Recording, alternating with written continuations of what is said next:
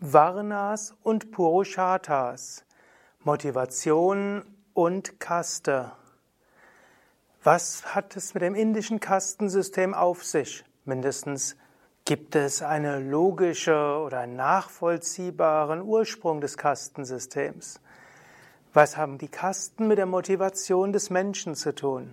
Und was könnten verschiedene Motivationen eines spirituellen Aspiranten sein? Om Namah Shivaya und herzlich willkommen zum Vortrag Varnashrama Dharma Teil 2. Mein Name Sukadev von www.yoga-vidya.de. Dies ist ein Vortrag im Rahmen der Yoga-Vidya-Schulung, ein Vortrag auch, eine Ausführung der Bhagavad-Gita, die auch von Varnas spricht und von den verschiedenen Purusharthas. Das Kastensystem in Indien ist eine der großen Abirrungen der indischen Kultur. Das will ich gleich vorneweg schicken. Wie Kasten Jahrzehnte, Jahrhunderte lang letztlich das Leben der Menschen und der Gesellschaft strukturiert haben, hat zu himmelschreienden Unrecht und Schwierigkeiten geführt. Allerdings muss man sich auch bewusst machen, die Inder sind dort auch nicht anders. Kastenlosigkeit gab es auch in Europa. Dort hieß es Unehrbarkeit. Es gab die sogenannten unehrbaren Berufe im ganzen Mittelalter bis in die frühen Neuzeit. Dazu gehörten Schausteller, dazu gehörten Zirkusleute, dazu gehörten auch diejenigen, die sich mit den Toten beschäftigt haben, außerhalb der Priester, also die Totengräber und viele andere. Und wenn jemand geboren war als Sohn oder Tochter eines unehrbaren oder einer unehrbaren Familie, war er automatisch auch unehrbar. Also die Kastenlosigkeit ist nicht nur eine Abirrung in Indien, sondern war eine Abirrung in großen Teilen der Welt und wurde erst in Europa nach der Französischen Revolution schrittweise abgeschafft. Und dazu muss man auch noch sagen, das Kastensystem in Indien ist erst so richtig verfestigt worden in der englischen Kolonialherrschaft. Die Engländer wollten klare Ansprechpartner haben und wollten sich dort beschränken auf die höheren Kasten und haben bewusst die höheren Kasten gefördert, auch in ihrem Kastenstolz, damit sie in ihnen Verbündete gewinnen und diese sich versuchen, mit den Engländern zu verbinden und sich deshalb absetzen gegen das eigene Volk.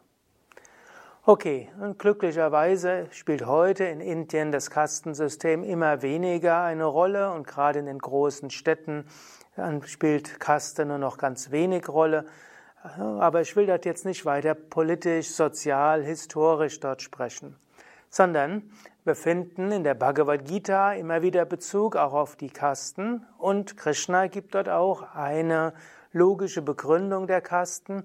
Vermutlich hat Krishna diese Begründung des Kastenwesens bewusst schon gemacht als Gegenpol zu dem, wie es gehandhabt wurde.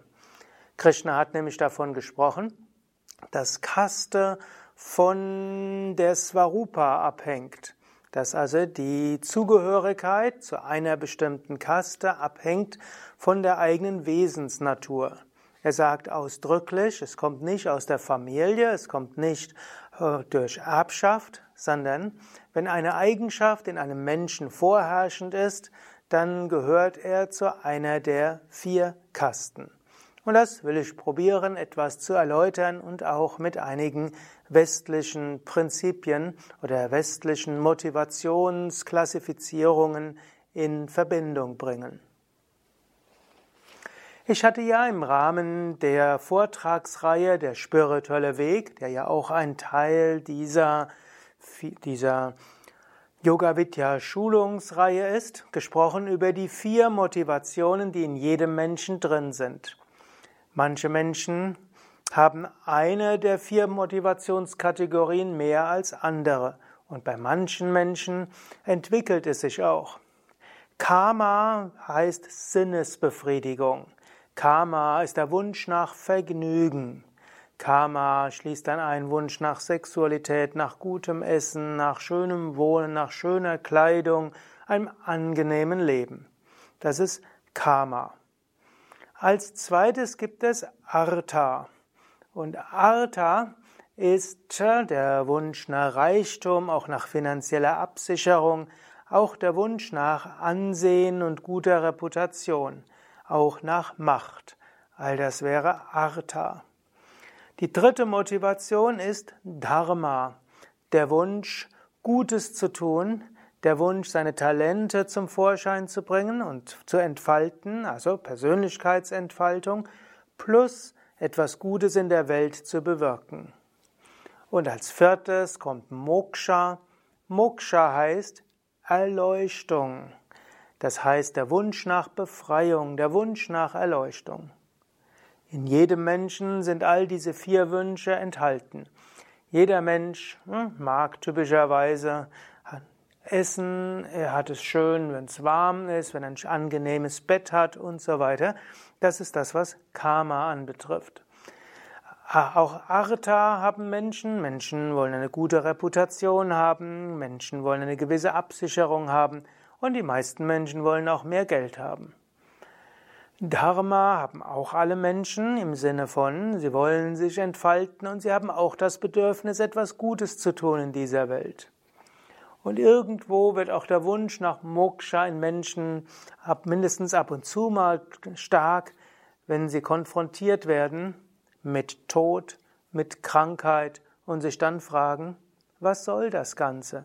Gibt es nicht einen höheren Sinn im Leben? Jetzt kann es sein, dass in einem Menschen auch eine bestimmte Motivation stärker ist.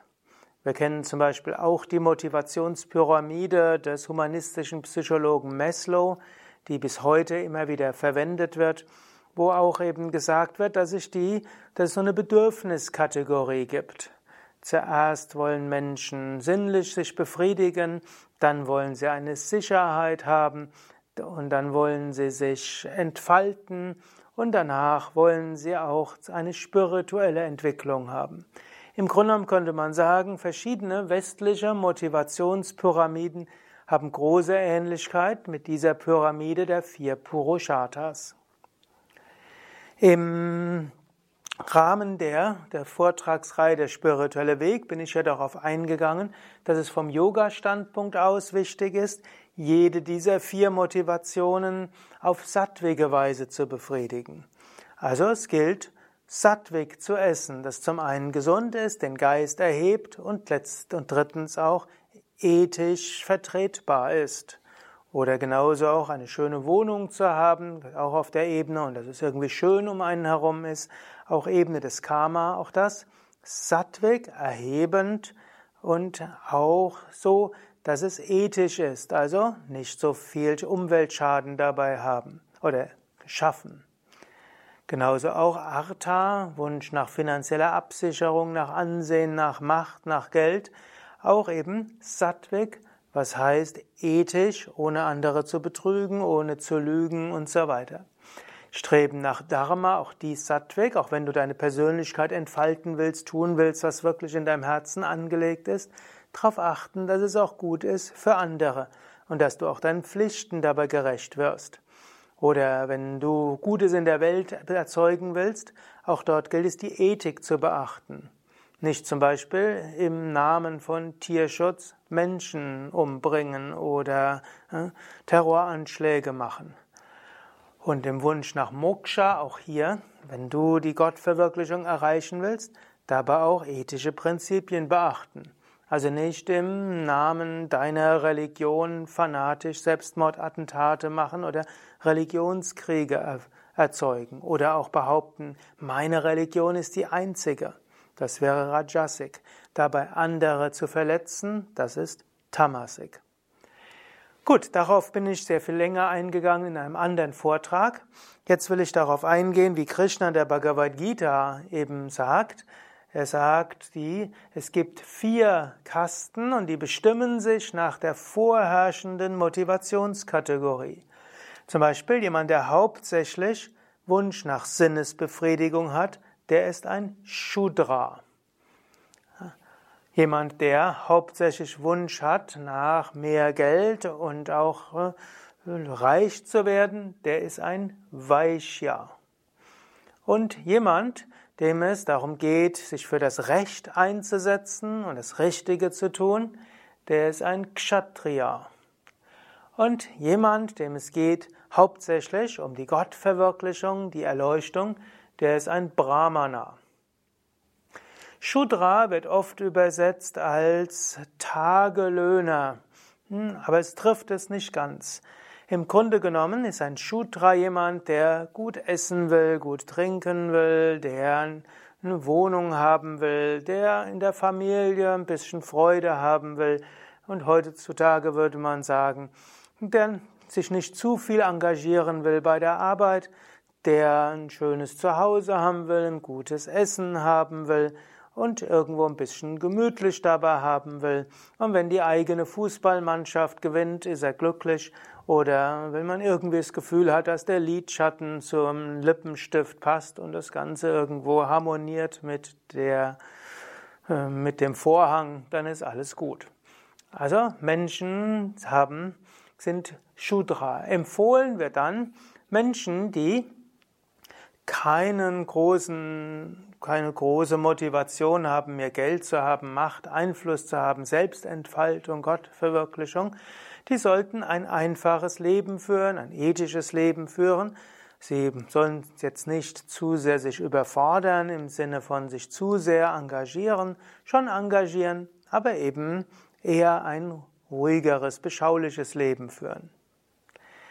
Diejenigen, die nach Artha streben, also nach Reichtum und nach Macht und irgendwo Finanzen und Geld, die sollten Vaishyas werden. Und Vaishya sind vor allem Kaufleute. Also sollten ins Wirtschaftsleben gehen, sollten sich darum bemühen, in einer Firma Aufstieg zu haben, sollten sich bemühen, ein Geschäft aufzumachen und irgendwo reicher zu werden. Schon die alten Inder wussten, wenn Menschen, denen es um Geld geht, sich engagieren können in der Wirtschaft, dann wächst die Wirtschaft. Und dann profitieren letztlich alle davon. Menschen, die großes Engagement und Genie dort reinbringen, letztlich die Wirtschaft zu entwickeln und selbst mehr Geld haben zu wollen, indem sie den Kunden immer Besseres machen und etwas erzeugen, die sorgen dafür, dass genügend Geld für alle da ist. Im Grunde an den Vaishyas hängt die Ökonomie. Natürlich, die Vaishyas müssen in Zaum gehalten werden durch die Kshatriyas. Und die Kshatriyas sind zum einen diejenigen, denen es darum geht, dass Recht richtig ist, dass es allen gut geht. Sie wollen sich dafür engagieren und Gutes tun. Kshatriyas wird oft unvollständig übersetzt als die Krieger. Man würde aber eher sagen, Kshatriyas sollten die Politiker sein, sollten die Menschen in der Verwaltung sein, in den Gerichten sein. Also diejenigen, die sich um die öffentliche Ordnung kümmern. Die Kshatriyas müssen also dafür sorgen, dass die Gesetze richtig erlassen werden, sollten dafür sorgen, dass auch die Vaishyas genügend Steuern bezahlen, dass das wirtschaftliche Handeln in einer bestimmten Ordnung ist und so weiter. Die Kshatriyas sollten eine gute Verwaltung sicherstellen. Und dann ist es gut. Übrigens, hier widerspricht dieses System dem, was Plato gesagt hat. Der Plato hat nämlich gesagt, die Philosophen sollten Könige werden und diejenigen, die nach höchster Weisheit streben.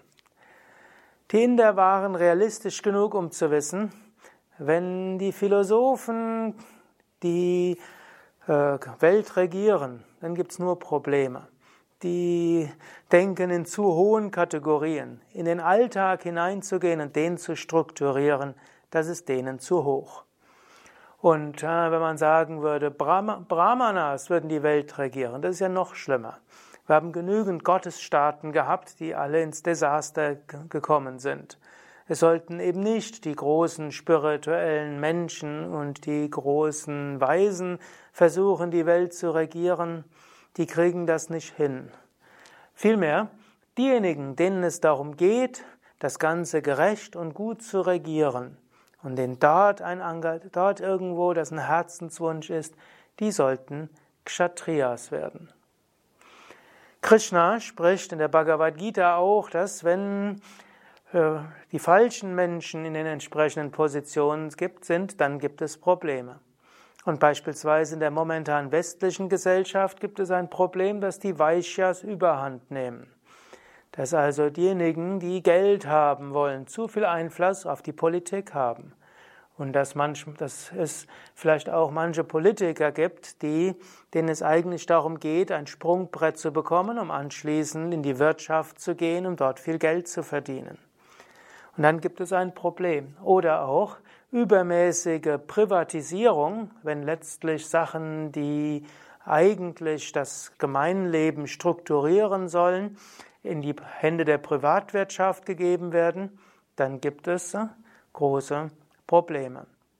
Umgekehrt natürlich, wenn Kshatriyas probieren, das Wirtschaftsleben zu strukturieren, gibt es auch Probleme. Daran sind irgendwo die Kommunisten gescheitert in der Sowjetunion und auch in China.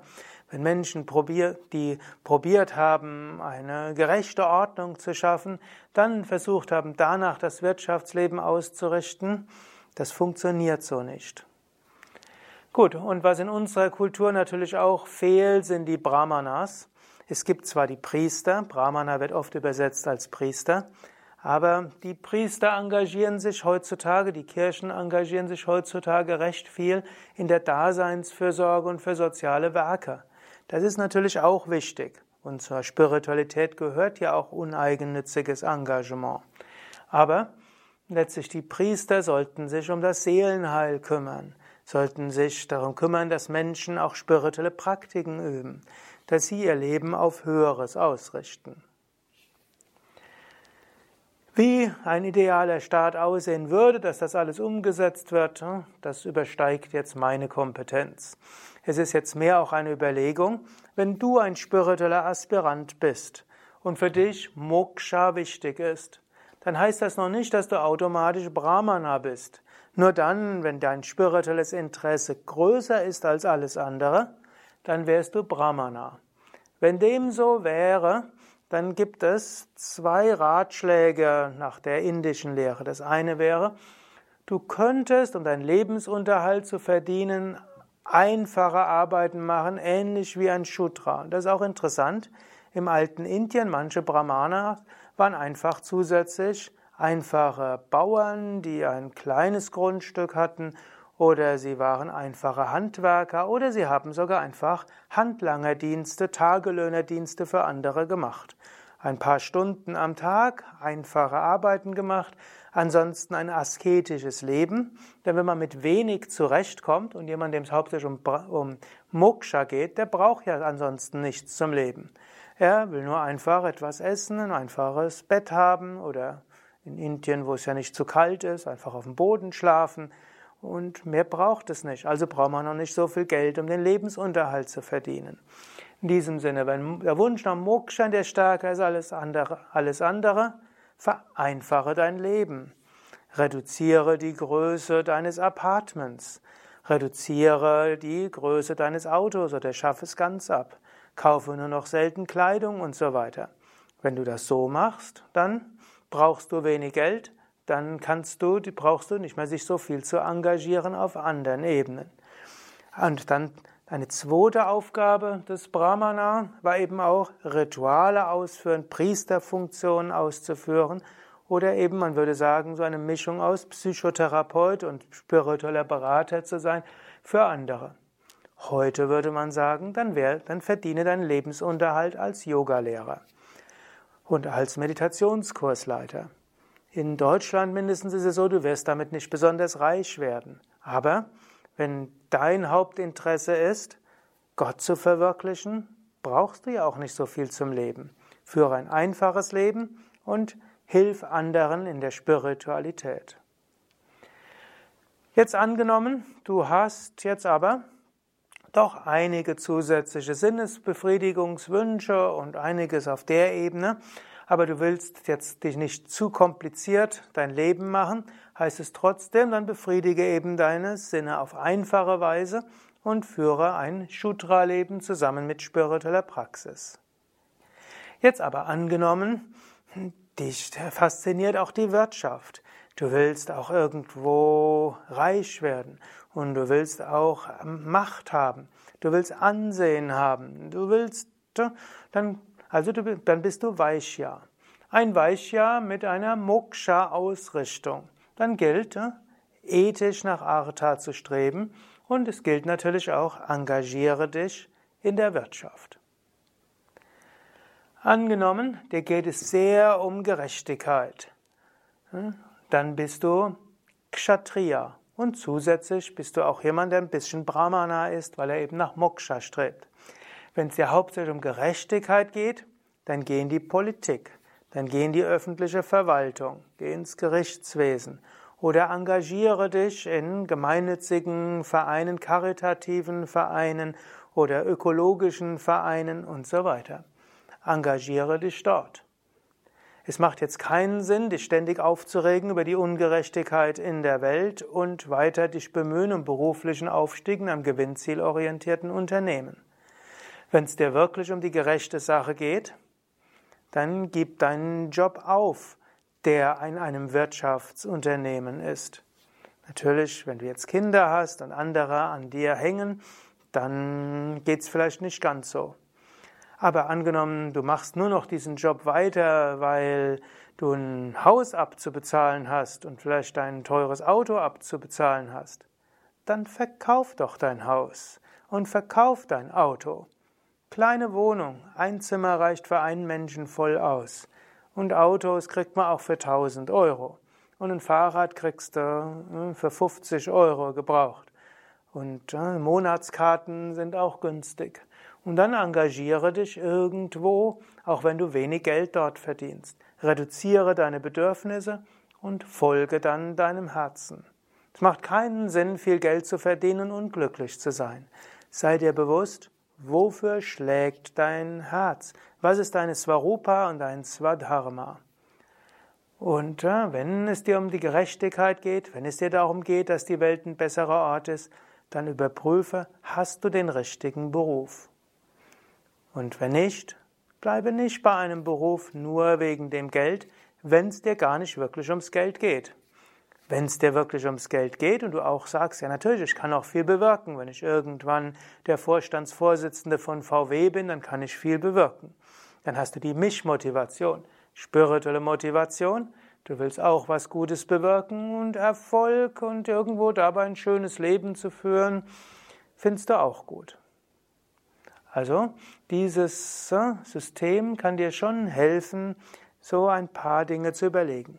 Der zweite Aspekt von Kshatriya und Dharma ist natürlich auch das Hören auf das Herz, im Sinne von, du hörst die innere Stimme und du willst das umsetzen, was in dir so angelegt ist an Persönlichkeit, du willst deine Persönlichkeit entfalten. Das könnte auch verknüpft sein mit Vaishya-Dasein und du sagst dann, ich entfalte meine Persönlichkeit, das hilft mir für Erfolg im Beruf. Das ist ja manchmal so ein gewisser Trick im modernen Kapitalismus, wo es eben heißt, entfalte deine Fähigkeiten, das mögen Menschen und dann kannst du auch mehr bewirken in der Firma, das mag der Firmenbesitzer und dann strampeln sich die Leute ab in der Firma und merken gar nicht, dass sie ausgenutzt werden. Eigentlich sind sie Kshatriyas und in der Firma strampeln sie sich ab, dass nachher ein paar Leute viel Geld verdienen. So, bevor ich jetzt zu Kapitalismus kritisch werde, will ich jetzt aber eben nochmal sagen, wenn es dir darum geht, deine Fähigkeiten zu entfalten, dann überlege, ist das wirklich gekoppelt mit dem Wunsch, Geld zu verdienen? Dann ist diese Mischung, Vaishya Kshatriya, deine Fähigkeiten entwickeln und auch in ein Unternehmen zu gehen, wo du das kannst und wo du mit deinen Fähigkeiten Geld verdienen kannst. Wenn dir aber das am Geldverdienen nicht liegt, aber dir die gerechte Sache wichtig ist, dann schaue, hast du den richtigen Job. Gut, und so siehst du, Varna hat etwas zu tun mit Purushartha, mindestens im Konzept, wie es Krishna in der Bhagavad-Gita in mehreren Versen beschreibt, mindestens auch so, wie es in der Manusmriti steht. dass das de facto in Indien über viele Jahrhunderte und vielleicht auch Jahrtausende nicht so gehandhabt wurde und die Schriften falsch verstanden wurden, falsch gelebt werden, zum Teil auch noch gelebt werden heute, ist ein anderes Thema, über das ich jetzt nicht weiter sprechen will. Allerdings, du selbst solltest auch nochmal eines wissen, es ist auch nicht festgelegt, dass es die ganze Zeit gleich bleibt. Es gibt Menschen, die vielleicht in ihrer Studentenzeit ein bisschen Brahmanatum hatten im Sinne von, sie wollen wissen, was hält die Welt zusammen, und zum anderen aber auch Leben genießen wollten mit Partys und was dort alles noch dazugehört. Und dann später irgendwo den Wunsch haben, Geld zu verdienen und Familie zu gründen und großes Haus zu haben und irgendwo Wichtigkeit zu haben, vielleicht auch dem Vater zu zeigen, dass man so viel besser ist, aber irgendwo voranzukommen, werden sie zu Vaishyas. Es kann dann sein, dass sie irgendwann feststellen, dass Geld und großes Haus nicht glücklich macht, und dann werden sie zu überlegen, könnte ich nicht etwas von dem, was ich habe, anderen geben? Könnte ich nicht mich engagieren fürs Wohl der Welt? Wir finden es ja auch bei manchen Wirtschaftsbossen, die ab einem gewissen Alter ihr Vermögen weitergeben für gemeinnützige Werke. Zum Beispiel Bill Gates, der über viele Jahre reichste Mann der Welt, bemüht sich einzusetzen fürs Positive in der Welt. Dass das meiner Ansicht nach unethisch ist, dass ein einzelner Mensch über so viel zig Milliarden Euro verfügt und dann bestimmen kann, welche der Projekte, die hilfreich sein könnten, umgesetzt werden, und zwar ohne irgendwo demokratische Legitimation, letztlich ganze Staaten und ganze Medizinwesen und Wissenschaft beeinflusst und bestimmt, das ist jetzt ein anderes Thema. Dort funktioniert etwas nicht in der Ordnung hier. Aber jetzt von seiner subjektiven Motivation gehe ich davon aus, dass Bill Gates es gut meint, dass er jetzt zum Kshatriya geworden ist. Aber du kannst gerne Kommentare dazu schreiben, was du alles dazu meinst, wäre ja auch schön. Ich will nur eben nicht sagen, ob das, was er und seine Stiftung umsetzt, wirklich so gut ist. Ich will nur davon sprechen. Aus einer Vaishya-Motivation ist eine Kshatriya-Motivation geworden, wobei Gates auch eine Mission hatte, Informationen für alle Menschen zu geben. Da war durchaus schon von Anfang an eine Mischung von Vaishya-Kshatriya-Motivation gewesen. Und dass du jetzt mich zum Beispiel hier hören kannst, hat sicherlich auch mit dem Engagement von Bill Gates zu tun. Gut, also Vaishya, man kann zum Kshatriya werden, und manchmal, wenn man sieht, wie viel Leid in dieser Welt ist und wie wenig man daran ändern kann, kommt dann doch die Frage, was ist der Sinn des Lebens? Warum ist das alles so? Wer bin ich? Und ab einem gewissen Alter sieht man auch, wie viele Menschen sterben. Und das ist noch nicht mal nur, wenn man selbst in das Alter kommt. Ich bin ja jetzt 54 Jahre alt. Irgendwo die letzten 2 Jahre werde ich erheblich mehr mit Krankheit und Tod konfrontiert. Nicht bei mir selbst, aber Tanten, Onkel von mir sterben. Ich komme aus einer großen Familie. Spirituelle Lehrer, die ich kannte, sind gestorben. Menschen, auch noch nicht mal nur die großen Meister. Gerade die letzten Wochen sind 2 von mir sehr wertgeschätzte, große spirituelle Lehrer, Yoga-Lehrer gestorben, die bei Yoga-Vidya auf Kongressen waren, sind gestorben Anfang 80. Also damit werde ich konfrontiert. Es sind einige in meiner Umgebung. In letzter Zeit gibt es irgendwo so ein Krebskarma. Auch bei Yoga-Vidya, eine Yoga-Vidya langjährige Seminarleiterin, eine ehemalige Sevaka, Gemeinschaftsmitglied.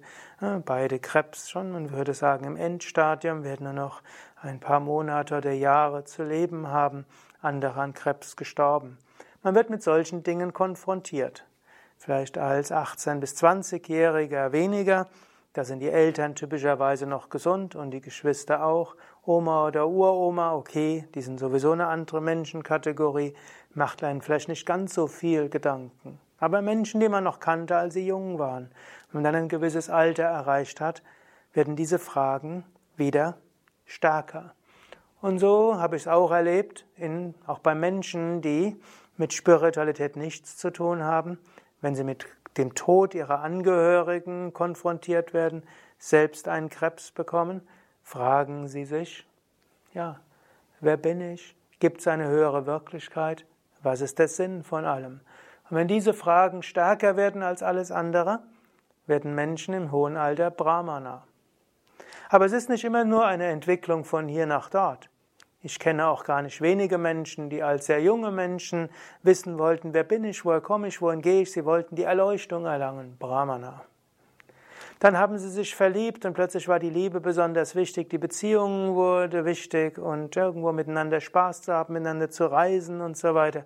Dann eine schöne Wohnung einzurichten, wurden plötzlich zu Shudras. Dann wurde es plötzlich wichtig und haben praktisch die spirituelle Praktiken auch aufgegeben. Das ist das, was ich immer am meisten bedauere. Und dann irgendwo, wenn man jetzt ein Haus haben will, braucht man auch Geld, man engagiert sich und dann stellt man plötzlich fest, ja, es macht doch Spaß, irgendwo sich zu engagieren, es macht Spaß, irgendwie erfolgreich zu sein, es macht doch irgendwo Spaß, Anerkennung zu bekommen, weiß ja. Gut, und dann irgendwann kommt dann die Frage, und jetzt habe ich so viel Geld? Was soll das Ganze? Spiritualität wird wieder stärker. Gar nicht mal wenige 50-, 60-Jährige, die mit Yoga begonnen haben, haben eine solche Entwicklung. Sie haben mit Yoga oder Meditation begonnen als 16- bis 25-Jährige, sind dann irgendwann Shudra Vaishya geworden, vielleicht zwischendurch Kshatriya. Und dann wird wieder die Frage nach höchster Spiritualität wichtig. Jetzt kannst du selbst nachdenken, wie ist es in deinem Leben? In welcher Phase warst du vielleicht Shudra, Vaishya, Kshatriya oder Brahmana? Oder war für dich zum Beispiel Brahmana etwas klar seit der Jugendzeit? Oder bist du eigentlich im Wesentlichen immer schon Vaishya gewesen, aber eine gewisse Spiritualität ist auch wichtig. Und du machst das alles sehr ethisch, du gibst etwas für andere ab, du genießt ein paar kleine Dinge und du bist regelmäßig bei deinen spirituellen Praktiken, weil du weißt, es muss auch etwas Höheres geben. Aber im praktischen Alltag bist du vielleicht hauptsächlich Vaishya. Erkenne dich selbst ist eine der wichtigen Aussagen in der spirituellen Mythologie oder auch in der Spiritualität und der Persönlichkeitsentwicklung. Und das musst du nicht nur verstehen als erkenne dich selbst im Sinne von dein wahres Selbst Atman, sondern auch, was motiviert dich. Übrigens ist es auch hilfreich zu verstehen, deine Mitmenschen, wo ist ihre Hauptkategorie? Ich hatte auch das schon mal erwähnt.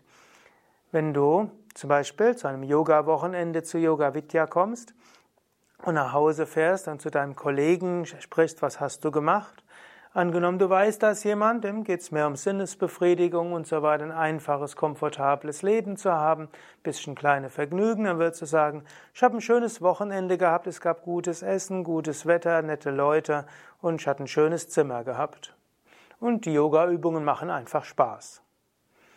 Angenommen, du hast einen Vaishya, dem geht es um Erfolg, dann könntest du sagen, ja, ich war am Wochenende, ich bin jetzt so richtig aufgeladen mit neuer Energie und bin jetzt voller Tatendrang, habe neue Ideen, was wir diese Woche alles umsetzen können, um richtig voranzukommen.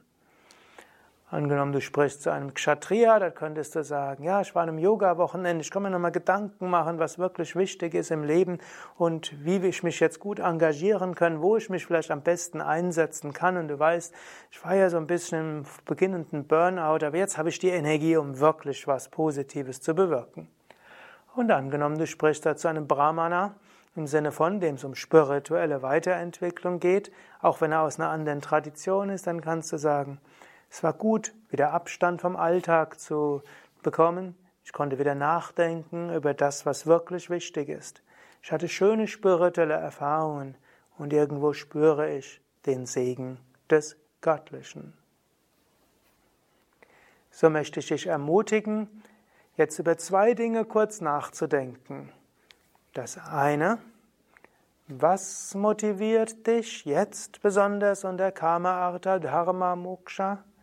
Was war vielleicht in deinem Leben bisher gewesen? Und wenn du überlegen würdest, die Menschen in deiner Umgebung, in welche Varna gehören sie vielleicht vorwiegend. Aber mach es mit notwendiger Vorsicht, gebotener Vorsicht. Vorwiegend und vielleicht sind zwei wichtige Wörter, denn wahrscheinlich verstehst du die anderen nicht ausreichend. Eventuell kannst du auch dich mit anderen mal austauschen. Und ich möchte schließen mit 3-mal Om.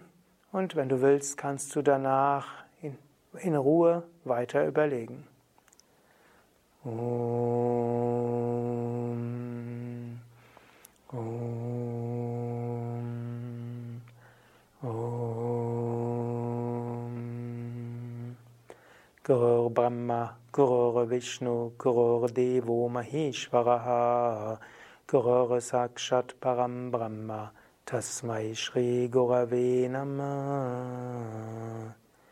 Om Shanti, Shanti, Shanti. Om Bolo Satguru Shivananda Maharaj Ki Jai. Bolo Shri Vishnadevananda Maharaj Ki Jai.